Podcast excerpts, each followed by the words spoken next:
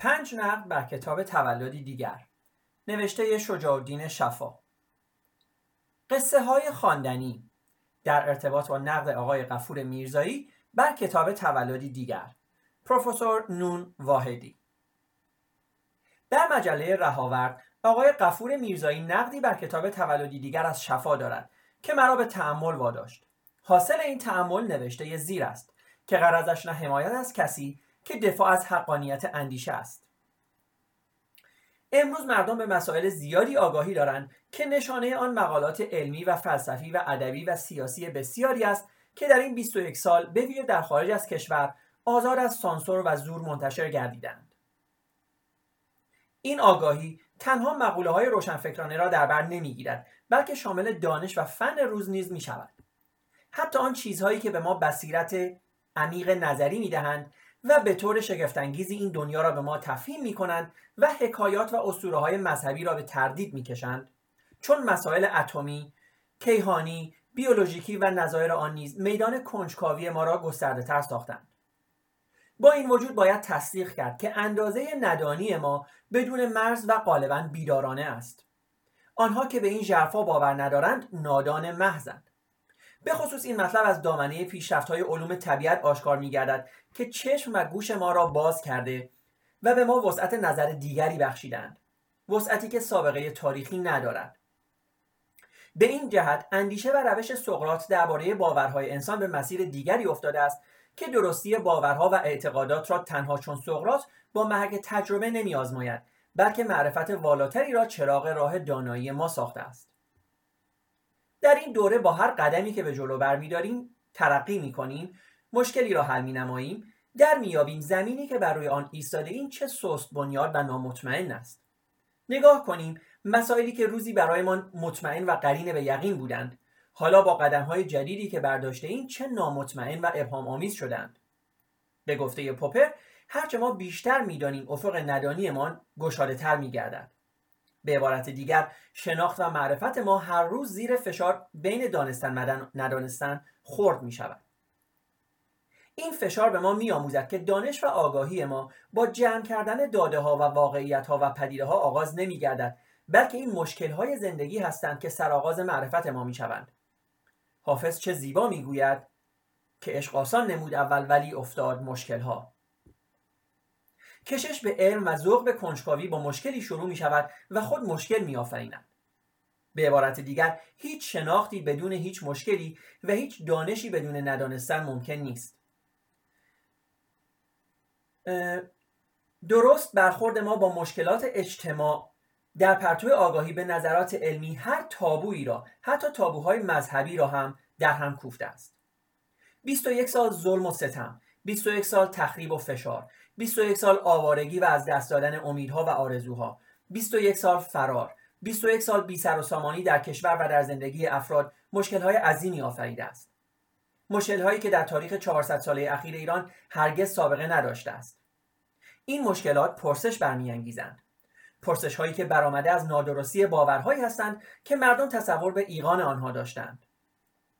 پرسش‌هایی که برخواسته از تناقض میان باورها و واقعیات زندگی می‌باشند. از مسئله فقر، بیسوادی، سرکوب سیاسی، عدم آزادی، دزدی، فحشا و رشوه‌خواری تا نظریه‌های دینی و ایدئولوژیکی و ماوراء طبیعت، همه مورد توجه و همه مورد سوال و همه باورهای مردم را از هستی گرفته تا نیستی، از زمین گرفته تا آسمان متزلزل نمودند. ناسزاها و توهین‌هایی که مردم در کوچه و بازار شهرهای ایران به دین و دینداران، به امامان و حاکمان و روحانیت می‌دهند، به مراتب شدیدتر و خشونتبارتر از نوشته‌های شفاست. این مسئله تعجب‌آور نیست، زیرا حکومت دینی خود به تحقیر دین و اعتقادات جماعت خویش نشسته است. لذا لازم نیست که با تحریف نظرات پوپر درباره افلاطون، بزرگمرد فلسفه و تاریخ غرب که مورد احترام پوپر نیز هست، ارزش یک فیلسوف را به کاستی بکشیم و همه گفته کسی را به دلیل شغلی که سابقه داشته است، سست بنیاد سازیم. انگار 21 سال تجربه زندگی و تحقیق و تحصیل نمیتواند در آدمی تأثیر داشته باشد و ما را متحول نماید. این تجربه و عمری که بر همه ما سپری گشته جز تلخی و شکایت و تردید و تیره‌بختی و از دست دادن مقام و منزلت و آبرو و حیثیت خانوادگی ملی و بین‌المللی میلیون‌ها ایرانی فروزش دیگری نداشته است. پیداست که همه با این رژیم دشمنی دارند و از کسانی که این رژیم را روی سرشان می‌گذارند و حلوا حلوا سر می‌دهند و از آنها که زیر هر علم و کتلی سینه می‌زنند متنفر و بیزارند. در میان این معدود آدم‌ها روزنامه‌نگاران و استادان و روشنفکران بیش از گروه‌های دیگر به چشم می‌خورند. هر یک از اینا نیز برای خود انگیزه‌ای دارند. این انگیزه ها را ما اینجا در نهاد یک مقوله جمع خواهیم نمود. پس به جای تفسیر غلط و بی‌پایه از سخنان یک فیلسوف عظیم‌الشأن، بهتر بود که ما اندیشه فلسفی او را به ایرانیان می‌شناساندیم که اساس پژوهش‌های علم پزشکی مغز است. کارهای ارزنده اکسلیس، دارنده جایزه نوبل پزشکی، بر فلسفه پوپر سهه می‌گذارند. اندیشه‌هایی که بر وجود روح خط بطلان می‌کشند و اساس دینی مذاهب سامی را به لرزه در می‌آورند. آنچه که موجب تردید در ایقان‌هایمان می‌گردد. این سوء تعبیر را اکبر گنجی نیز درباره پوپر می‌کند، اما او در کتاب تاریکخانه اشباح خود وقتی از دین عقلایی سخن می‌گوید، درک نادرست خود را از فلسفه پوپر بروز می‌دهد. واضح است که هر کسی بنابر انگیزه کتابی می‌نویسد و یا شعری می‌سراید. ولی دیروز به گفته افلاطون، امروز به زعم هانا آرنت، سخنورزان و فرهنگسازان همه اسیر مقوله مقصود وسیله اند. آنها برای رسیدن به مقصودی زمین و زمان را به هم می‌دوزند. همزمان نکیر و منکر، شاهد و مشهود، دوست و دشمن، مهربان و نامهربان می‌شوند. این کار را شفا می‌کند و میرزایی هم می‌کند. ولی این کار عیب نیست. این کار ضرورت فرهنگسازی است. فرهنگ در اینجا به معنی رومی آن یعنی شعر و ادب و هنر آمده است. چنانچه فرهنگ را به معنی عام یعنی کلیه دستاوردهای انسان بگیریم، آن وقت مذهب نیز جزء فرهنگ جهانی است. ولی در اینجا نه اینکه تأثیر مذهب بر فرهنگ و علم و فن مورد پرسش است. این تأثیر ولی سرتاپا روح خرافاتی دارد و دویدن و پویش فرهنگی را از ما گرفته است. آزادی و رهایی از چنگال این بختک خرافات پروژه اجتماعی امروز همه ما باید باشد. میرزایی می‌نویسد: نویسنده کتاب تولدی دیگر بدون توجه به روند تکامل جوامع آقای بشارتری، به ویژه ایرانی، و بدون اعتبار به مقوله تاریخی بودن دین و دانش، تفسیر مطالب با شرط‌های علمی امروزی، با تلمبار کردن مقداری نقل قول و اطلاعات افسانه‌ای و اسطوره‌ای، به قضاوت عجولانه و سطحی و خشمالود نشستند. در اینجا با کمال تأسف باید بگویم که دوست شریف ما نه تنها برداشت غلط از هرمنیوتیک دارند، بلکه سرتاپای گفته ایشان درباره تاریخ و تاریخ ادبیات ایران متضاد با اصول سگانه هرمنیوتیک نوین گادامر، فیلسوف آلمانی 95 ساله و زنده عصر حاضر است. به علاوه آنچه ایشان ارائه می‌کنند، چهارچوب تئوری حقیقت ارسطو، هیوم، تارسکی و پوپر را که نظریه انطباق نام دارد منفجر می‌کنند. چرا؟ وقتی کسی با تار آهنگ ابو عطار را می‌نوازد، آنچه شما می‌شنوید تفسیری از ابو عطاست که بدون شک نوازنده به میل خود در آن دخل و تصرف نیز می‌کند. این تفسیر به هیچ وجه نمی‌تواند بیان اصل طرح سازنده آن آهنگ باشد. همینطور شرح اتفاقات تاریخی و نوشته‌های مذهبی هیچگاه بیان واقعی آنچه گذشته و یا آنچه گفته شده نمی‌باشند. لذا تأویل و تفسیر مسئله‌ای همیشه مورد نزاع و بحث و گفتگو درباره درستی آن بوده است. به این دلیل در فلسفه این پرسش مطرح می شود که چه مطالبی باید رعایت گردند تا بتوان بر صداقت تفسیری مطمئن بود. آنچه شیلر، ماخر، دیلتی و به ویژه گادامر در این باره عنوان می کنند، به هیچ وجه به معنی تفسیر مطالب با شرایط علمی امروز، آنچه که میرزایی می نویسد، نیست. لذا گفته ایشان عاری از حقیقت است، زیرا در تضاد با تئوری انطباقی حقیقت می باشد. به طور کلی امکان تفسیری منطبق بر واقعیات و وضعیات ممکن نیست، به خصوص که زبان با مفاهیم امروزی خود و مفسر با پیش برداشت‌های تاریخی اجتماعی خویش و اطلاع ناقص از افق دانش و آگاهی‌ها و وضعیت زمان واقعی مورد نظر، هر تأویلی را رنگین می‌کنند. درست به این دلایل حدیث و شریعت و کتب تاریخی را نمیتوان حقیقت غیرقابل انکار دانست. ابو هنیفه تنها 17 حدیث را درست می‌داند. مولوی استاد ایرانی هرمنیوتیک در قصه فیل در تاریکی بسیار زیبا این مطلب را به نمایش می‌گذارد. به هر حال اگر ما وضعیت جامعه 1400 سال قبل ایران را با ارزش‌های جامعه امروزی بسنجیم و درباره آن به قضاوت بنشینیم، تفسیر خردمندانه نکرده‌ایم، کاری که میرزایی می‌کند. این گونه تفکر متضاد با اصول هرمنیوتیک است. به این جهت معلوم نیست که از میان برداشتن کاست‌ها پس از سقوط سلسله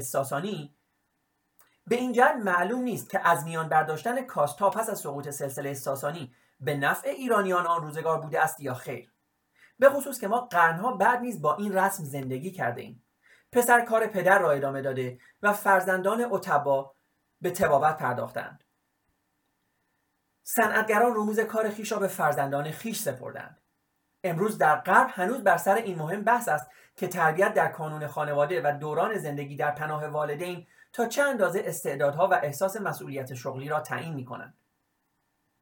صرف نظر از این موضوع، اسلام جامعه طبقاتی مبتنی بر عمل را به جامعه طبقاتی مبتنی بر نظر برگرداند.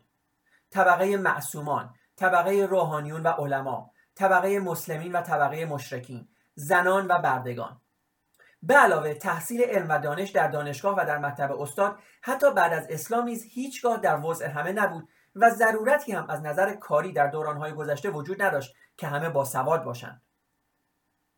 به صرف اینکه به یمن مذهب اسلام قادر به درس خواندن خواهند شد و روستازادگان دانشمند می توانند به مسند وزارت بنشینند که نباید مملکت را برباد داد و 300 سال به خاک و خون و اسارت کشید و با خدعه و نیرنگ افراد ملی را چون بابک خرمدین، مازیار، افشین و بسیاری دیگر را به کشتن داد. ننگ چنین جاسوسی ها هرگز از صفحات تاریخ زدوده نخواهد شد. تازه با همه این ادعاها وقتی رضا شاه به سلطنت رسید، ما در کشور حتی 2% هم باسواد نداشتیم. مدارس عمومی و ملی را او، نه دینداران و مسلمان نماها، به وجود آوردند. حاصل این کوشش ما هستیم که حالا در سراسر جهان سخن از علم و دانش میزنیم. ایرانیان نخبه و برجسته در همه عالم قد کشیدند و افتخار ما هستند. کار رضا شاه بی سواد در جهت رونق سواد بود که روحانیون و طرفدارانشان را برای همیشه با خود دشمن کرد. به علاوه هیچ مذهبی به اندازه مارکسیسم فرهنگ و علم و اجتماع بشری را دگرگون نکرده است. سقوط امپراتوری عظیم تزاری و ایجاد جامعه بی طبقه، ترقی علم، پیشرفت در صنایع اتمی، فضایی، بیولوژیکی، تعلیم و تربیت، سوادآموزی و فن در سراسر کشورهای شوروی همه مدیون تفکر سوسیالیستی مارکسیستی است. این کوشش‌ها و پیشرفت‌ها ولی هیچ کدام سندی بر خوب جلوه دادن حکومتی که خود را دینی سکولار تمام عیار می‌دانست نشد. کشتار وحشیانه مردم و منتقل کردن منتقدین و مخالفین به زندان‌های غیر انسانی سیبری و اردوگاه‌های کار اجباری و زیر پا گذاشتن حقوق بشر، نه باورهای مذهبی، پایه‌های چنین استبدادی را لرزاند. اگر هم مردم بعد از سقوط کمونیسم در کشورهای باقی مانده شوروی به کتب مذهبی روی آوردند، دلیلش تبلیغات عظیمی بود که غرب در این راه به راه انداخت. اما برخلاف نظر میرزایی، علم و دانش در جهان اسلام هنگامی رونق گرفت که با کمک ایرانیان دار و ترجمه بغداد به وجود آمد و در آنجا کتب علمی و فلسفی زیادی از زبانهای دیگر به زبان عربی ترجمه شد. نام و شهرت ادبا و شعرا و نویسندگان ایرانی به مدد دربارهای متعدد پادشاهان ایرانی ممکن گردیده است. معذالک هیچ کدام از اینان نیز از گزند اسلام و روحانیون در امان نماندند و همیشه به فرار و یا پس گرفتن گفته‌های خیش مجبور شدند. بسیاری از اینان نیز به قتل رسیدند. از جمله میتوان ابن مقفع، ابن عمید، بیهقی، حلاج، بایزید و عطار را نام برد. ابو علی سینا و مولانا اگر شهرت فرامرزی نداشتند نیز از گزند دینداران در امان نبودند. سلاح این خدانشناسان ارتداد است. ارتداد با انکویزاسیون فرق چندانی ندارد. شاید بتوان گفت که انکویزاسیون چون مستقیم عنصر مسیحیت نیست، آن را مردم عاقبت توانستند حذف کنند. حال اینکه ارتداد از عناصر اصلی اسلام است. توجه کنیم که در اروپا در قرن 16 هنگامی که عالم و فقیه معروف جوردانو برونو را به بند کشیدند و در سیاهچال شکنجه دادند و ظالمانه در آتش اینکویزاسیون کشتند بدون اینکه در باورش تزلزلی بیاندازند، ما در ایران نامآورترین ریاضیدان خود کرجی را با حربه ارتداد سر به نیست کردیم. همینطور مسئول اصلی آمدن اشرف افغان و جنگ‌های ایران و روس و کشته شدن سفیر روس در تهران و بسیاری وقایع دیگر آخوندها هستند. در همین دوران نیز بسیاری از دانشمندان و فیلسوفان و اهل فن و خبره و باسواد از ترس این رژیم مذهبی به خارج از کشور گریختند. مگر مرحوم استاد زرین کوب را همین آخوندها مجبور نکردند که محتوای کتابش را درباره حمله اعراب و کشتن ایرانیان به دست ایشان و پیامدهای سقوط کشور پس بگیرد و اقرار کند که در هنگام نوشتن کتاب اشتباه کرده است؟ اما آقای میرزایی گویا در اروپا زندگی نکردند تا ببینند مردم با کلیسا و مسیح و مقدسات دین چه برخوردی دارند. اگر اینکویزاسیون وجود داشت، حالا باید هزاران نفر در آتشش می‌سوختند. با این وجود کسی حتی فریاد مصیبت و فریاد توهین به مقدسات نیز سر در نمی‌دهد و این برخلاف نظر میرزایی که به مشکلات مسئله اندکسیون توجه ندارند، به هیوم و پوپر مراجعه شود. نتیجه همان هزاران کتابی است که افرادی چون گلسیر بر علیه خرافات و معجزات مذهبی نوشته و باز هم می نویسند و کار بیهوده‌ای نیست. لذا بنابر منطق مثال خلاف گفته ایشان باطل و یک عوام فریبی می باشد. زیرا به واقع این عقل کوچه و بازار است که می گوید تکرار کار بیهوده خردمندانه نیست. گفتن این مطلب مار کشیدن، نه مار نوشتن می باشد. آقای میرزایی در چندین صفحه به پیشرفت‌های علمی و فنی دوران اسلام و چند سده کنونی اشاره دارند، بدون اینکه علل اصلی آن را آشکار سازند، بدون اینکه فرم مذهبی را از این زاویه نگاه کنند. و درست این انتقاد اساسی ما به ایشان است که به شرح آن می‌پردازیم. جهان امروز، جهان سکولار، از این جهت به این درجه متعالی علمی رسیده که شک و تردید را اساس کار قرار داده است. علم جدید برخلاف علم قدیم، علم دوران اسلام، بر فلسفه تردید نه بر فلسفه عجب و اعجاز استوار است. به جای محو در جمال جادویی کائنات گشتن و در گردش چرخ و فلک سرنوشت مخلوقات را ورق زدن یا پدیده ها را با خرافات تعبیر و تفسیر کردن یا برای برآورده شدن حاجات و رفع بیماری‌های خطرناک نظر و نیاز و دخیل بستن، انسان غربی، انسان رهایی یافته از قیدهای مذهبی، همه دریافت‌های خود را ظاهری دانست و به این ظاهر شک کرد و گفت که در پس این پدیده‌ها باید حقیقتی پنهان باشد. لذا درست هنگامی که او با شک و با تردید به ظاهر جهان نگریست، حرکت واقعی خورشید و زمین و کیهان را با چشم خود، نه با چشم حسی، دید. به این دلیل، یعنی به علت اینکه ما پدیده‌ها و وقایع را اساسی نمی‌دانیم و ژرفای آنها را می‌جوییم و به اصول و روابط و بینشی کلی و جمع‌گرا عقیده داریم، تجزیه و تحلیلی از نوع میرزایی را که رأی فهم است بیفایده و نادرست می‌دانیم، زیرا او شک و تردید را توهین به مقدسات تلقی می‌کند. به ویژه باید به آنها که به دفاع این چنینی برخاستند گفت شما در راه نیل به مقصودتان چاره‌ای جز از میان برداشتن جهان سکولار و کلیه فرآورده‌های ناشی از علم نو ندارید. اما چون این امر ممکن نیست، پس لازم است به مسئله شک و تردید اهمیت دهید و آن را به تمسخر و استهزا تعبیر نکنید.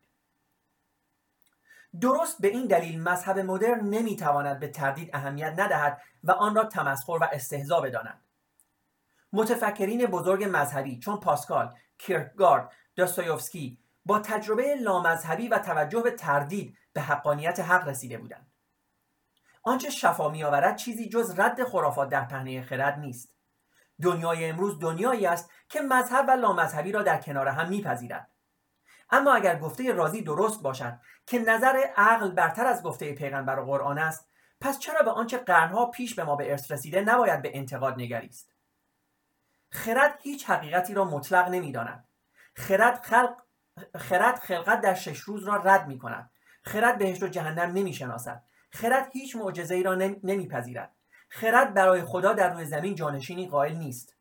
بنابراین در برابر حرف رازی در حدود 800 سال پیش عمل کجاست؟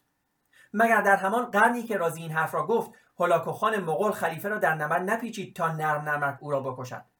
دلیل این کارش چه بود؟ مگر خرافات، معجزات، جانشینی خدا اصول نبودند؟ ای کاش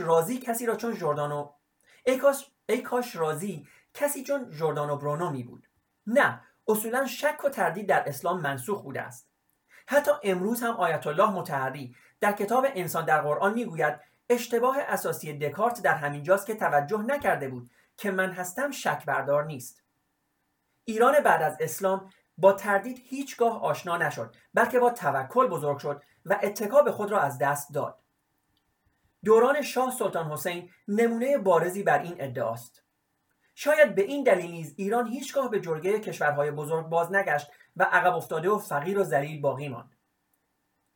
غالباً پادشاهان ایران دو هویت داشتند: هویت ایرانی که در حمایت از شعر و ادب و هنر پارسی شکفته میشد و هویت اسلامی که با کشتار وحشیانه به نام اسلام با کشورهای دیگر را به همه ذخایرشان تصاحب میکرد و یا از جمجمه انسانها دیوارها و برجها میساخت.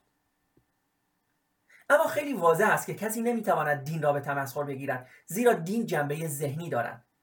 اما بیشک باید به افرادی پوزخند زد که در قرن 21 فکر میکنند از نادانی مردم و اعتقادات مذهبیشان برای یک امپراتوری دینی ابدی میتوان استفاده کرد.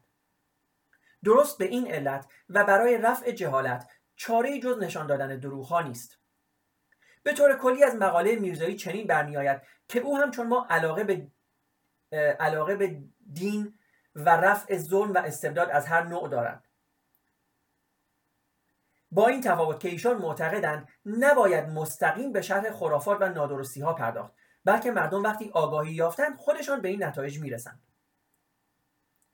زن و شوهر یک دختر و پسر نابالغ داشتند. فکر میکردند حالا زمان آن رسیده که آنها را درباره روابط جنسی و چگونگی آبستن شدن مطلع نمایند.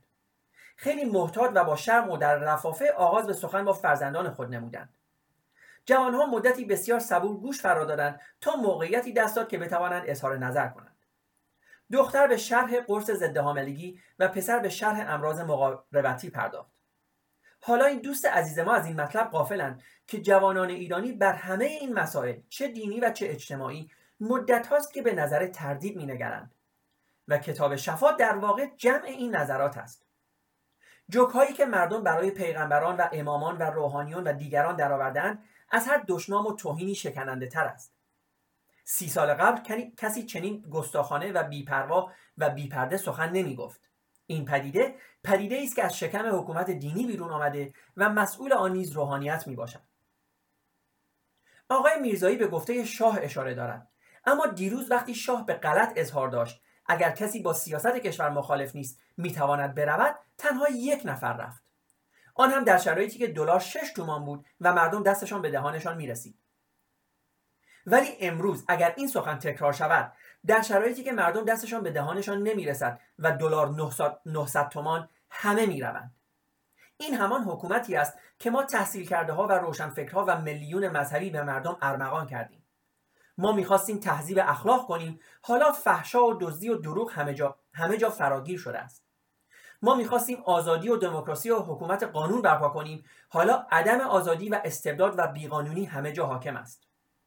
ما میخواستیم ناجی مردم و امیدواری جوانان باشیم، حالا 70% مردم زیر حد فقر زندگی میکنند. سن متوسط معتادان 18 سال، بیکاری بالای 35% و رشوه و تبهکاری همه جا گیر است.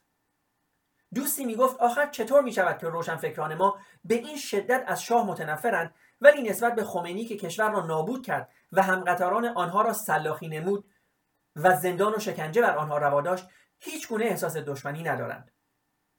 در دوران گذشته ما کمتر از 3000 نفر زندانی سیاسی داشتیم، ولی در دوران حکومت دینی صدها هزار نفر کشته و زندانی سیاسی داریم. قبل از انقلاب ما سعی به جذب همه تحصیل کرده ها و متخصصین داشتیم و بعد از آن ما نخبگان و فرهیختگان و اهل علم و فن را حسابی جارو کردیم و در زباله‌دانی انقلاب ریختیم. آیا این کار جاروکشی نیست؟ گفتم این دوگانگی هویت را خیلی روشن در اوایل انقلاب و بعد از آن نیز میتوان دید. کمونیست ها پشت آخوندها نماز میگذارند. مأمور دولت پیش از ظهر رشوه میگیرد و سر ظهر به نماز و عبادت مینشیند. خانه و اموال مردم را یکسره غصب میکنند و همان سال واجب الحج میشوند و یا وقت سحر دستور قتل و غارت مردم را صادر میکنند و سپیده‌دم بر سجاده سر برمینهند. تمام این پدیده ها را ولی ما ندیدیم و در عمق آنها تأمل نکردیم. اما برای اینکه کسی به این فکر نیفتد که از ما روشنفکران بازخواست کند، مدام به اوضاع گذشته برمیگردیم و شاه و دولت‌های گذشته را گناهکار می‌شماریم. در واقع این رو به گذشته وارونه داشتن تنها برای توجیه اعمال خویش و نه برای آینده نگری میباشد. ریشه این طرز فکر تخریب است، به ویژه اینکه جبهه به اصطلاح ملی و در اقلیت 3 بار فرصت برای اداره کشور یافت و هر 3 بار مفتزهانه مملکت را خراب و سیاست را به لجن کشید. بازگشت به عقب و ندیدن ضعف‌های جامعه حسن دیگری را هم دارد. ما لازم نیست به خود زحمت دهیم و آینده را مطرح سازیم. رژیم هم خیلی راحت است، چون رقیبی برای طرح‌های مملکت ندارد تا کارهایش را در زیر بررسی علمی عقلانی به تردید بکشد و ماهیت مدیریتش را عریان نماید.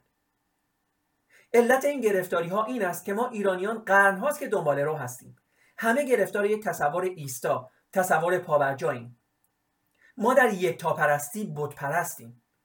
این تصور، این بت می‌تواند حقیقت مذهبی، حقیقتی بلا تردید، یک ایده، اعلی حضرت، سلطان، دیکتاتور، رهبر، فقیه، آیت الله، آخوند، عادات و رسوم جاویدان باشد. برای ما مقام و منزلت همه اینها دست نخوردنی و ابدی است. اینها همه فضایل اخلاقی هستند که بر علیهشان نباید چیزی گفت و نوشت. اینها همه مقدسند. آیا این مقدسات تصورات ایستا نیستند؟ آیا اینها مهملات نیستند؟ مهملاتی که ما دیوانه‌وار از آنها حمایت می‌کنیم و دنبال آنها می‌دویم. به این روزنامه‌ها نگاه کنیم. آیا این بت‌پرستی بیمارگونه را ما هر روز در آنها نمی‌بینیم؟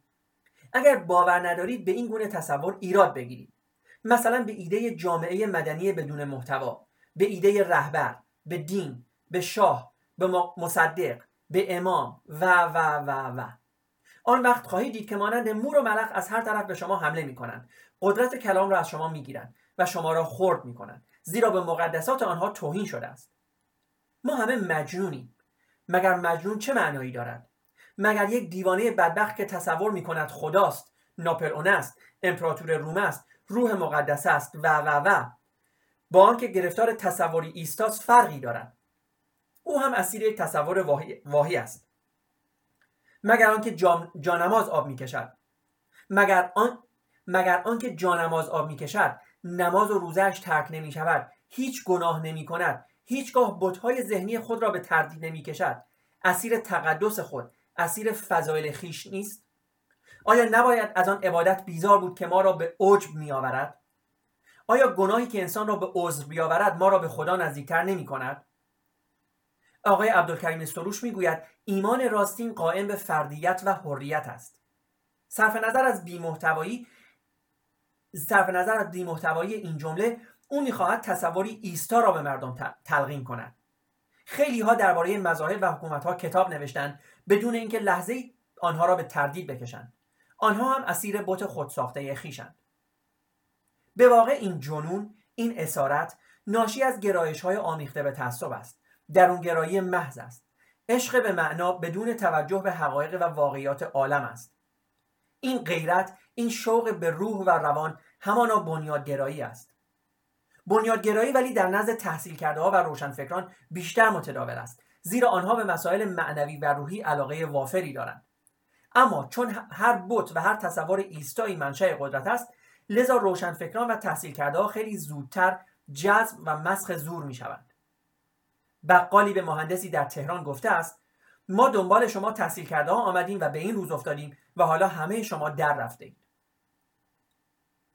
آقای میرزایی می‌نویسند: بازرگان یکی از شجاع‌ترین مبارزان آزادی و حرمت انسانی، چه در رژیم قانونگریز گذشته و چه در دیکتاتوری سیاه خمینی، چه در مقام استادی و ریاست دانشکده فنی و یا زندان شاهی و چه در مقام نخست وزیری و جو هیجان‌زده انقلاب، هیچگاه به جز حقیقت‌گویی و حقیقت‌جویی و دفاع از آزادی و قانون و حرمت انسانی سخن نگفت و در این راه نه از زندان و نه از دست دادن مقام و نه از رعب و وحشتی که خمینی به وجود آورده بود نهراسید.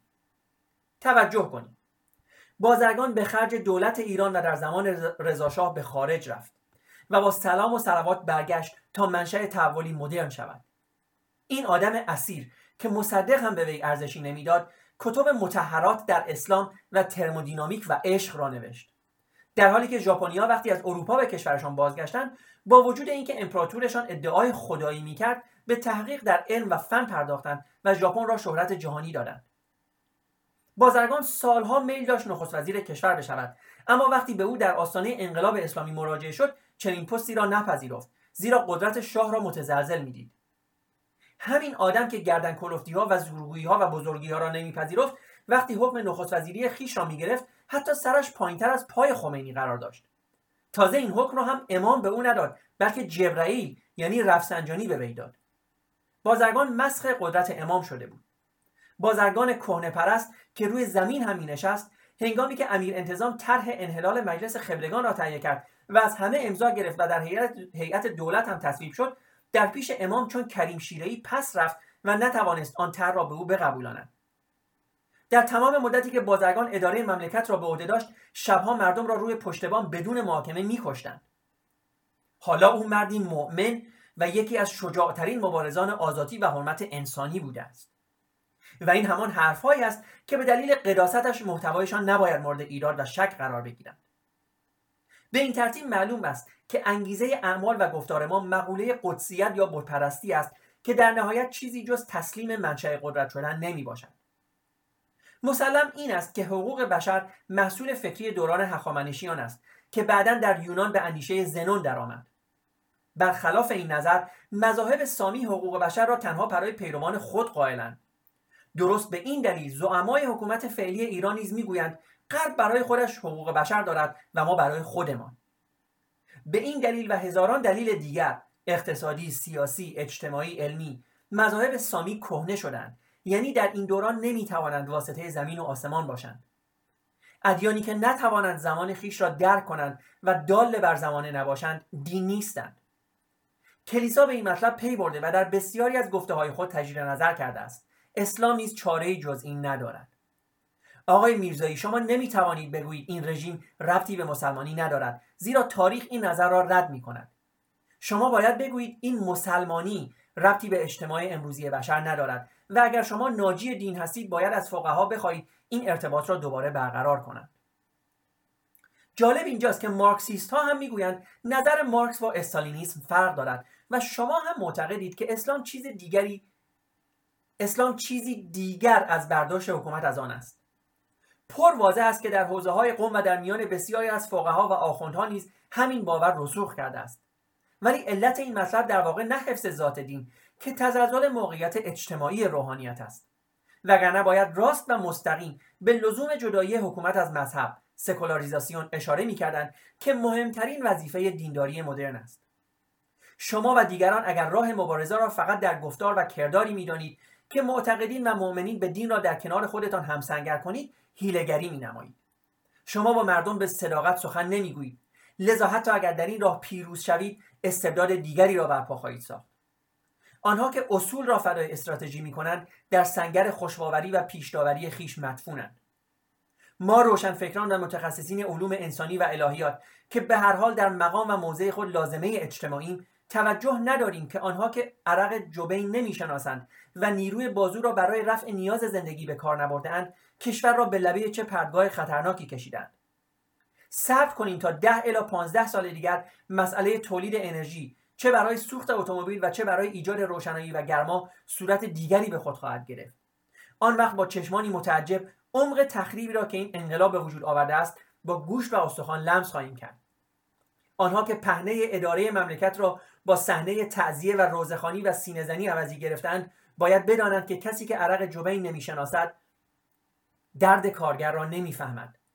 آنهایی که عملگی و بنایی نکرده‌اند نمی‌توانند ساختن یک عمارتی را نظارت کنند و مدیریت سیاسی کار عمامه به سرها نیست. کشور موقعی درست خواهد چرخید که هر کسی کار خودش را اجرا کند و سفسطه و سخن پردازی به راستگویی عمل مبدل گردد. ما آینده تاریکی را در پیش داریم که تنها خردمندی و اتحاد تدبیر آن است. خب دوستان عزیز، ممنونم از اینکه با ما بودین با آخرین قسمت از کتاب 5 نقد. در حقیقت برای اینکه توضیح بدم متنی که خوندم چی بود، در حقیقت در همین ابتدا هم البته اشاره شد که حالا البته من اسم نویسنده رو اینجا نمیبینم، ولی یکی از نویسندگان در حقیقت اینجا بر نقد آقای منوشهر خوبان یکی از نقدهایی که قبلا توی همین کتاب برای شما خوندیم طبیعتا نقدی رو نوشتن. البته من خودم اون نقد رو نقد کرده بودم، آقای شجاعالدین شفا هم جوابیه اون نقد رو داده بودن و من اون رو هم خونده بودم، اما ایشون در انتهای کتابشون خواستن که این نقد رو هم در حقیقت بیارن و درباره او هم صحبت بکنن. بله ببخشید من گفتم اسمشون رو نمیدونم. کسی که این نقد رو نوشته بود آقای پروفسور نون واحدی هستن. برشک من میخوام راجع به چند تا از مسائلی که توی این کتاب، توی این بخش از کتاب گفته شد صحبت بکنم. ایشون طبیعتاً حالا صحبت کردم با اینکه خب مردم آگاهی‌های بیشتری دارن، من خیلی راجع به اینها صحبت نمی‌کنم، یعنی دارم طبیعتاً راجع به این شکل بگم، راجع به مغالطه‌ای که آقای منوچهر خوبان در مورد آقای منوچهر خوبان یا آقای منوچهری، ببخشید اصلا اشتباه گفتم، آقای میرزایی در حقیقت ببخشید، در مورد افلاطون کرده بودن هم نظر دارم، من راجع به اون هم نظری ندارم. بنابراین من راجع به اون چیزهایی که در ذهن خودم هست صحبت میکنم. ایشون یعنی نویسنده این کتاب میگن که 21 سال ظلم و ستم و تخریب و فشار، این که میگن 21 سال به خاطر اینکه این کتاب در زمانی نوشته شده که 21 سال از انقلاب اسلامی ایران میگذشته، ولی نهایتا گفتن مشکلات عظیمی را آفریده، مشکلاتی که در تاریخ 400 ساله اخیر ایران هرگز سابقه نداشته. من یک مقداری میخوام بگم شاید این جمله به شکلی بزرگنمایی باشه، همه ما طبیعتا بر این باور هستیم، یا حداقل بخش عمده از جامعه ایران بر این باور هست واقعا که مشکلات بسیار زیادی در تاریخ 41 سال، 42 سال، 43 سال حکومت جمهوری اسلامی برای ایران و ایرانیان به وجود اومده، در این شکی نیست. اما اینکه ما بگیم این مشکلات هرگز سابقه نداشته شاید یک مقداری غلو باشه. بنابراین ما مثلا نمیتونیم بگیم این مشکلات به یک شکل دیگری هرگز در زمان قاجار، هرگز در زمان صفویه یا زمانهای دیگر تاریخ ایران وجود نداشته. ولی البته گفتم این اصلا مشخصا اصطلاحاً چیزی از این جمله که اولم گفتم، اینکه ما در این 43 سال واقعا مشکلات زیادی داشتیم در اداره مملکت و ایران و ایرانی رو واقعا به ورطه به قول ما پرتگاه کشوندیم، در این که اصلا شکی نیست. خب این یک مسئله. مسئله بعدی این هست که گفتم ایشون در مورد تفسیر هرمنیوتیک آقای میرزایی مشکلی دارن، من باز هم در مورد این نمیخوام صحبت بکنم. یک نکته میگن ما مطمئن نیستیم که اینکه 1400 سال قبل جامعه طبقاتی ایران با حمله اعراب به ساسانیان برداشته شد، به ایران برداشته شد، ما مطمئن نیستیم که این کار لزوما به نفع ایرانیان بوده یا نه. ببینید ما طبیعتا هیچ وقت نمیتونیم در تاریخ به عقب برگردیم و بگیم حالا اگر مثلا این حمله اتفاق نمی افتاد ایران امروز الان کجای تاریخ ایستاده بود، کجای دنیا ایستاده بود. اون چیزی که مشخص هست و ما میتونیم در موردش بگیم این هست: جامعه ایرانی در زمان ساسانیان طبقاتی بوده است. خب این قطعا این رو همه دیگه طبیعتا راجبش فکر میکنم مشکلی نباشه. مسئله اینجاست که اسلام این جامعه طبقاتی رو به هیچ عنوان از میان نبرد. این یک اشتباه است. هر کسی که فکر میکنه که اسلام جامعه طبقاتی ایران رو در آن زمان از بین برد، این اشتباه است. اشتباه است به خاطر اینکه این جامعه طبقاتی همان زمان بوده، الان هم هست. ببینید ما یک پیامبر داشتیم اون زمان، این پیامبر یک سری حالا فرض کنین خلیفه داشته یا یک سری امام داشته، اینا همیشه از مردم جدا بودن، اینا یک طبقه جدایی بودن. ببینید خود پیامبر در قرآن هم میگه مثلا هیچ کسی حق نداره با زنان من ازدواج کنه. این خودش ایجاد یک تفاوت هست بین پیامبر و سایر افراد. خمس 1/5 به سیدها تعلق میگیره. خب سیدها چه کسانی هستن؟ سیدها فامیل پیامبر هستن. حالا دودمان فرض کنین علی و فاطمه هستن. ممکنه امروز، ببخشید من این تعبیر رو به کار میبرم و شوخی هم هست دیگه طبیعتا میدونید، ممکنه امروز اگر شما به دیوار لگد بزنین 5 تا سید بیفته پایین، ولی اون زمان طبیعتا یک علی بوده و یک فاطمه بوده دیگه و فرزندانش بودن، حسن و حسین بودن، محمد حنفیه بوده و چند نفر دیگه. ببینین 1/5 اموال مسلمانان که اصطلاحاً خمس بهش تعلق میگرفته میرفته توی جیب همین خانواده. اون زمان که 1000 تا سید نبودن، 1,000,000 سید نبودن، همین‌ها بودن. پیامبر بوده به عنوان سید سیدین احتمالاً اگه اسمشو بذارید، بعد علی بوده، فاطمه بوده، حسن بوده، حسین بوده و فرزندان اینا. نهایتاً همه اینا رو در همون زمان خودش، حتی تا زمان امام حسین هم اگر شما جمع تفریق بکنید روی هم رفته به 100 نفر نرسن، به 200 نفر نرسن. و این 200 نفر همه چی رو داشتن. اونم خودشون در همون زمان مهاجرین داشتن و انصار داشتن. مهاجرین کسانی بودن که با پیامبر از مکه مهاجرت کردن، انصار کسانی بودن که در مدینه پیامبر رو یاری کردن. و طبق گفته کتاب‌های خودشون، همه کتاب، شما هر کتاب اسلام رو که دوست دارین باز کنید. من منبعم فروغ ابدیت از علامه جعفر سبحانی. شما هر کتاب دیگه ای رو هم باز کنین فرقی نمی‌کنه. شما می‌بینید که غنایم بین مهاجرین تقسیم می‌شده، یعنی بین اقوام پیامبر، حالا اقوام دورترش یک مقدار، بین انصار که اصلا ابتداً در مدینه بودن و طبیعتاً خویشاوندی با پیامبر نداشتن تقسیم نمی‌شده. که شما می‌بینید این قضیه در جنگ حنین که یکی از جنگ‌هایی بوده که مسلمانان بیشترین غنایم رو می‌گیرن، باعث آشفتگی در اردوگاه پیامبر میشه، یعنی انصار اعتراض می‌کنن به پیامبر سر این قضیه. تاریخ رو بخونید، تاریخ مسلمانان رو بخونید، نمیخواد تاریخ خارجی‌ها رو بخونید در این زمین. خب بعد ما مهاجرین و انصار رو داریم، بعد ما فرض کنیم خلفا رو داریم، امامان رو داریم. خب اینا همه تافته جدا بافته بودن دیگه.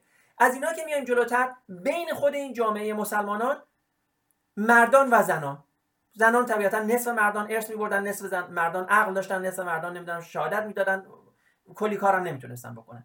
بعد ما موالی رو داریم، بندگان اعراب که از جمله ایرانیان بودن، ایرانیان رو و بقیه اقوامی رو که اینا به اسارت میگرفتن و یعنی سرزمیناشون حالا بگیم تصرف میکردن، وقتی مسلمان میشدن میگفتن اینا موالی هستن، اینا بندگان آزاد شده ما هستن. و بعد از اونم طبیعتا میاد حالا طایفه مشرکین و کفار و نمیدونم انصار و یهود و چی حساب یهودیان و مسیحیان و الی آخر. شما در کجای این جامعه میبینین که اسلام برای ایران یا برای هر کشور دیگه‌ای واقعا یک جامعه بدون طبقه برده باشه، به ارمغان برده باشه؟ این یک اشتباه هست. حالا این که ما به لحاظ تاریخی اصلا بیایم صحبت بکنیم آیا جامعه بدون طبقه امکان دارد یا ندارد و اینا یک بحثای جداگانه‌ای است که ما نمیخوایم راجع بهش صحبت بکنیم. اما ادعای این که اسلام برای ایرانیان یا برای حالا هر کشور دیگه که فتح می‌کرده یک جامعه بدون طبقه برده، این یک ادعاست فقط. شما حتی می‌بینید در حالا در احادیث یا در قرآن داریم میگه انما المؤمنون اخوه، مؤمنان همه با هم برادرن. این به طور غیر مستقیم یعنی بقیه برن به قول معروف برن نون و ماستشون رو بخورن دیگه. چرا نگفته همه ابناء بشر برادرن؟ چرا فقط مؤمنون میگه برادر هم دیگه هستن؟ ببینید اینها همه مشخص میکنه که این جامعه هرگز بدون طبقه نبوده، کما اینکه ما دیدیم این جامعه هم بدون طبقه نیست. مگر زمانی که اسلام وارد ایران شد و ایران رو فتح کرد، آیا واقعا هیچ طبقه دیگه در این جامعه نبود؟ چرا کماکان طبقه دهقانان بودن، طبقه کارگران بودن، طبقه کشاورزان بودن، طبقه ملاکین بودن، طبقه خلفا و نمیدونم اون بالاخره همه کسانی که به شکلی به قدرت وصل میشدن بودن. خب پس این حرف اشتباهی هست که حالا ما بگیم که اسلام این طبقات رو از میان برد. من نمیدونم خود آقای واحدی اگه اشتباه نکنم، بله، که این رو نوشتن، چقدر به این قضیه اعتقاد دارن که میگن جامعه طبقات رو از بین برد. بله، شاید اون طبقاتی که روحانیون زرتشتی داشتن از بین برد، طبقات جدیدی رو سر جاش گذاشت. این هم از این. ایشون حرف دیگری زدن که من خب به نظر من از زاویه جالبی نگاه کردن. این که میگن بله، چون اینو آقای منوشری در حقیقت گفته بودن، حالا من همش اسم این دو نفر رو با هم دیگه اشتباه میکنم. آقای میرزایی، بله، چون آقای میرزایی در نقد خودشون گفته بودن که بله تا قبل از اسلام و در زمان ساسانیان مردم حق تحصیل نداشتن، ولی بعد که اسلام اومد همه حق تحصیل پیدا کردن و همین شد که فرزندان نمیدونم دهقانان شدن ابن سیناها، که خب این دروغ هست. حالا ایشون از یک زاویه جالبی بررسی کردن که اصلا اون زمان واقعا همین بوده، سواد لازم مردم نبوده، سواد تا همین 200 سال پیش هم لازم مردم نبوده، مردم به سواد نیازی نداشتن که کار کشاورزی و نمیدونم کار ارزم به حضورتون رمه‌داری و گله‌داری و کار نظامیگری که شغل‌های عمده جوامع قبل سنتی بودن، پیش از سنتی بودن، که اصلا نیازی نداشتن به سواد. خب این که از این. حالا من راجع به این قضیه سر جای خودم زیاد صحبت کردم، ولی صحبت من این هست که اینا هیچکدوم زندن فرزندان دهقانان و اینها نبودن که رفتن ابن سیناها شدن. این هم که خب دروغی است که ایشون از خودش طبیعتاً در میاره. اما من این نکته رو دو مرتبه میخوام خاطر نشان کنم، در زمان ساسانیان هم این نبوده که این طبقات منع بشن از حضور در دانشگاه. ببینین فرق میکنه. یک زمانی در جمهوری اسلامی بهاییان منع میشن از ورود به دانشگاه، یعنی اینا حتی اگر کنکور هم بدن، امتحان هم قبول بشن، نمیتونن وارد دانشگاه بشن.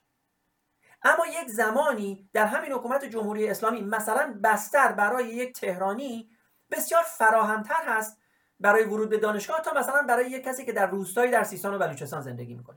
به عبارتی دولت امکانات رو برای اون کسی که مثلا در یک روستایی در سیستان و بلوچستان هست یا نذاشته یا خیلی خیلی کمتر گذاشته. این دوتا با هم بسیار فرق میکنن. در زمان ساسانیان اینگونه نبود که منع بشن افراد از تحصیل. نه، دولت اهمیتی به آموزش نمیداده. دولت برنامه‌ای برای اصطلاحاً آگاهی جامعه، برای باسواد کردن جامعه نداشته و طبیعتاً این سواد در اختیار کسانی بوده که حالا در طبقات بالاتر بودن، مخصوصاً اونایی که مثلا آخوندها و کاهنین اصطلاحاً دین زرتشتی بودن، که من این باز جای دیگه هم عرض کردم دوستان. ببینید حتی تا قرن 15 و 16 میلادی هم در اروپا سواد رواجی نداشته، مردم به اون مفهوم سواد نداشتن. من یک مثالی براتون آوردم، گفتم وقتی که برای اولین بار انجیل میخواست از لاتین به انگلیسی ترجمه بشه، روحانیت کلیسا برآشفتن که اگر شما این ترجمه رو انجام بدین خب مردم خودشون میرن اینو میخونن، اونایی که حالا همون 4 تا سواد انگلیسی دارن. بعد دیگه کسی نمیاد به کلیسا که در اون زمان انجیل رو به زبان لاتین میخوندن. یعنی این هست، این مشکل سواد بوده. سواد زمانی مهم میشه و اهمیت پیدا میکنه که کارهای اداری اهمیت پیدا میکنه، وگرنه کشاورزی و گفتم گله‌داری و حالا اینا که لزوما احتیاجی به سواد نداره. ولی اون زمان هم کسی که میخواسته دکتر بشه، کسی که میخواسته آخوند بشه، حالا آخوند زرتشتی منظورمه، بالاخره نیاز داشته به خواندن کتاب‌ها، سواد رو میرفته و کسب میکرد. این هم از این، به خاطر اینکه این هم زیاد گفته شد و اینجا مجدد گفته شد که بله مثلا نمیدونم از علم و تحصیل من میشدن. خیلی از علم و تحصیل من نمیشدن، منتها گفتم طبیعتا دولت هم، یعنی حکومت اون زمان هم برنامه‌ای برای این کار نداشته و اهمیتی هم نمیداد، حالا به درست یا به غلط. این هم از این. نکته دیگه ایشون گفتن خیلی جالب است، من دوستم دو مرتبه اینو اینجا تکرار بکنم. ایشون جمله ایشون است دیگه، ایشون میگن تازه با همه این ادعاها وقتی رضا شاه به سلطنت رسید ما در کشور حتی 2% هم باسواد نداشتیم. مدارس عمومی و مدارس ملی را او یعنی رضا شاه به وجود آورد، نه دینداران و مسلمان نماها. خب ببینید این هم یک حقیقتی است دیگه. 1300 سال میگذره از ورود اسلام به ایران و در این 1300 سال به هر حال روحانیت کاری هستن در قسمت عمده ای از اون، چه روحانیت سنی مثلا در زمان خلافت بنی امیه و نمیدونم بنی عباس و حالا اینها، چه روحانیت شیعه از زمان صفویه به بعد مخصوصا. حالا البته قبل از اون هم مثلا در آل بویه و اینا کاری بودن روحانیت شیعه، ولی کاری ندارم. حالا از زمان صفویه به بعد اینها چقدر تلاش کردن برای آوردن واقعا مدرسه و سواد به ایران. اینهایی که ادعا میکنن که ایران اسلام با خودش اینها را آورد، خب نیاورد دیگه. شما به عنوان پرچمداران اسلام آیا این کارو کردین؟ تازه امیرکبیر هم که میخواست مثلا فرض کنید یک دانشگاه تأسیس بکنه، ببینید چقدر سر این قضیه مشکل داشتن. در همین زمان رضا شاه که دانشگاه تأسیس شد، ببینید روحانیت شیعه چقدر مشکل داشتن با این قضیه که دخترهای شما اگه برن دانشگاه نمیدونم سواد کسب میکنن، جلوی شما وا میسن، بیدین میشن، نمیدونم فلان و فلان. اتفاقا این شما بودین که همیشه حالا اسم شما ادعا دارین که اسلام همه این موانع رو برداشت، ولی اگر حالا به فرض هم بگین که همه این موانع رو برداشت اما چیزی جاش نذاشت، این شما نبودین که به محض اینکه وارد ایران شدین به عنوان طبقه روحانیت شیعه از زمانی که حداقل قدرت رو به دست گرفتین از زمان صفویه بگین آقا بریم مدرسه تأسیس کنیم، بریم جوانان رو با علم و به قول من فن و هنر آشنا بکنیم. اتفاقا برعکس، این شما بودین به عنوان روحانیت شیعه که همیشه مخالف این قضیه بودین. از ابتدای اسلام شما مخالف نقاشی بودین، مخالف مجسمه سازی بودین، مخالف موسیقی بودین. از آقای خمینی میپرسن که موسیقی مجاز است یا خیر و ایشون میگن خیر، موسیقی حرام است بجز مارش نظامی، اونم اگه مارش نظامی باعث تهییج جوانان بشود برای رفتن به جبهه جنگ. تموم شد رفت به همین راحتی. خب این شما هستین در حقیقت که بنابراین باید جواب بدین. اگر شما ادعاتون این هست که اسلام با خودش اینها را آورد، واقعا نیاورد. این رضا شاه بود که به قول این کتاب با همه بیسوادیش اومد و دانشگاه تأسیس کرد و سعی کرد که افرادی رو بفرسته خارج از کشور تحصیل بکنن و بیان و علم و فن و به قول معروف تکنولوژی رو وارد کشور بکنن. یک نکته دیگه میشون گفته که اینم نکته جالبی است به نظر من، دوستم مجدد اینو تکرار بکنم. ایشون توی نقدشون اینو میگن حتی فرض کنیم مثلا چنین چیزی هم بوده. خب همه این اتفاقات در کشور مارکسیستی یا کمونیستی شوروی هم افتاد، ولی ایشون میگن این کوشش ها و پیشرفت ها به فرض که وجود داشته باشه در اسلام، که نداشته، که مشخصا نداشته، میگه هیچ کدام سندی بر خوب جلوه دادن حکومتی که خودش را بیدین و سکولار میدانست نشد. حکومت بعد صحبت میکنن از کشتارهای وحشیانه مردم، منتقل کردن منتقدین و مخالفین به زندانهای غیر انسانی سیبری، اردوگاه‌های کار اجباری، زیر پا گذاشتن حقوق بشر و الی آخر، که حرف بسیار درستی است. حالا شما فرض کنین که اصلا بگین اسلام باعث پیشرفت هم شد، اما این پیشرفت‌ها واقعا در کنارش هم چی بوده؟ در کنارش کشتن مخالفین بوده، کشتن منتقدین بوده. و ایشون حرف بسیار جالبی میزنن، من واقعا شاید از این زاویه هرگز ندیده بودم. ایشون میگن انکیزاسیون در اروپا بخشی از دین مسیحیت نبود. به خاطر همین هم خب وقتی که دیدن کار نمیکنه برداشتنش، وقتی که شمشیرشون کنچور برداشتنش. اما ارتداد بخشی از اسلام هست. و من دیگه نمیخوام حرفای ایشون رو تکرار بکنم. من فقط میخوام اصطلاحاً به دو تا نکته اشاره بکنم. یکی اینکه ایشون در مورد این میگن که شک و تردید بسیار اهمیت دارد، که من اینو بارها و بارها گفتم، در کتاب انسان خردمند هم هست، که انسان از اون زمانی پیشرفت کرد که فهمید که نمیداند. از اون زمانی که به جای اینکه نقشه های جهان رو بکشد و هر جایی رو هم که نرفته است یه خطی بکشد و نمیدونم اژدهایی بکشد روی نقشه، اون رو روی نقشه خالی گذاشت. شما اولین نقشه هایی رو از جهان که در اون بخشی از جهان به تصویر کشیده شده و اون بخشی که هنوز به اصطلاحاً کشف نشده سفید هست، دیگه هیچی نیست روی نقشه. اولین بار این نقشه ها رو در قرن 14 و 15 میلادی میبینیم. قبل از اون همه نقشه ها بر این فرض بوده که آقا ما میدانیم دیگه، بالاخره اینجا هم یک چیزی باید باشد، یک چیزی میکشیدن، یعنی فرض میکردن که میدانن چیست.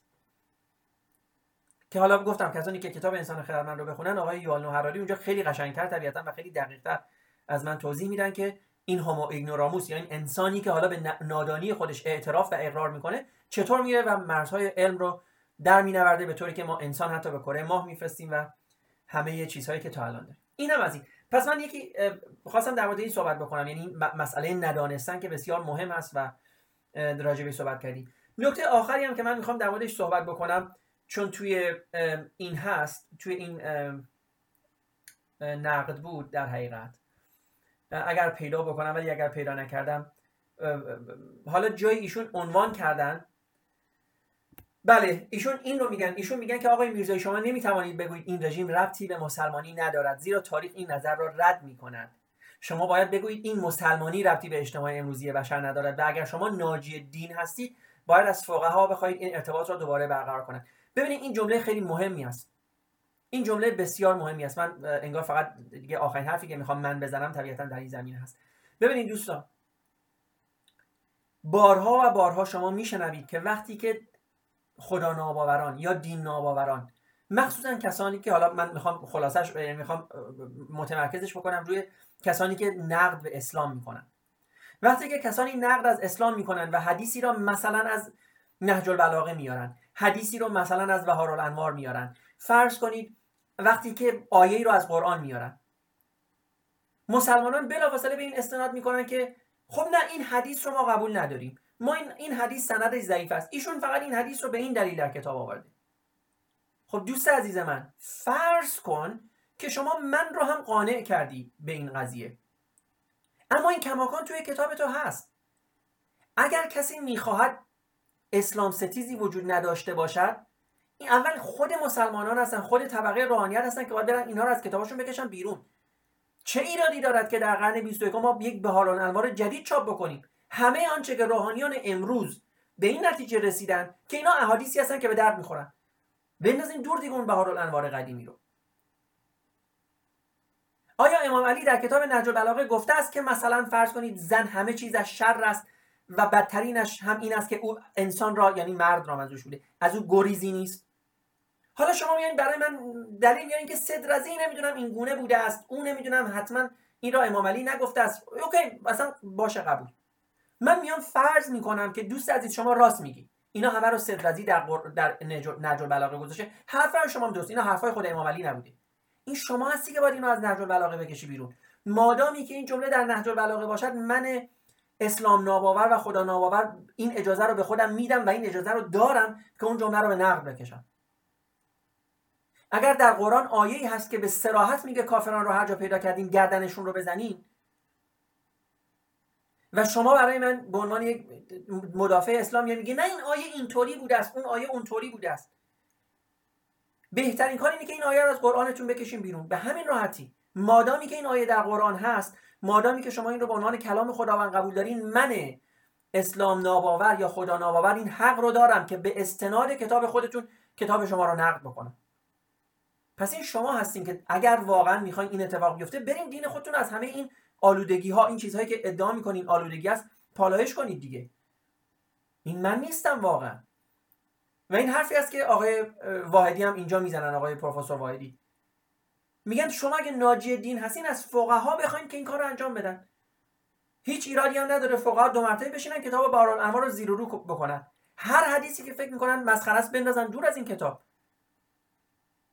برن کتاب نهج البلاغه رو زیر و رو بکنن، هر حدیثی هر چیزی فکر میکنن بی معنی است از این کتاب بریزن دور، که اصطلاحاً به من اسلام ناباور یا خدا ناباور بهانه‌ای حالا دارم میگم دیگه، اصطلاحاً نه که به همونها استناد بکنن و شما رو نقد بکنن و بعد شما بیا اینجا برای من بگین نه سید رضی نمیدونم هر چه گفته است از خود گفته است، اینها مشخصاً نمیدونم حرف علی هست یا نیست.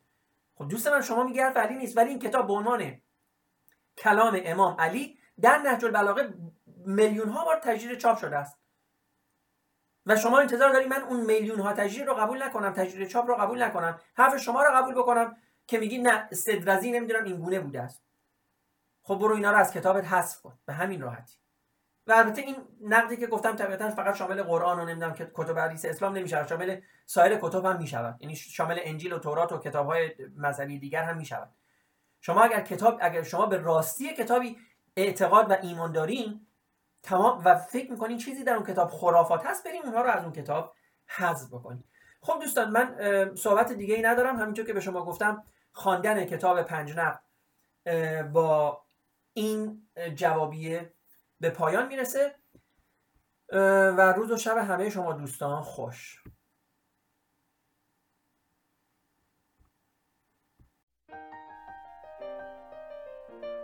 دوستان عزیز ما رو در تلگرام، یوتیوب و اینستاگرام با نام مینیو تاک و در سرویس های پادکست انکر، بریکر، گوگل پادکست، اپل پادکست، اسپاتیفای و کست باکس با نام مینیو پادکست دنبال کنید.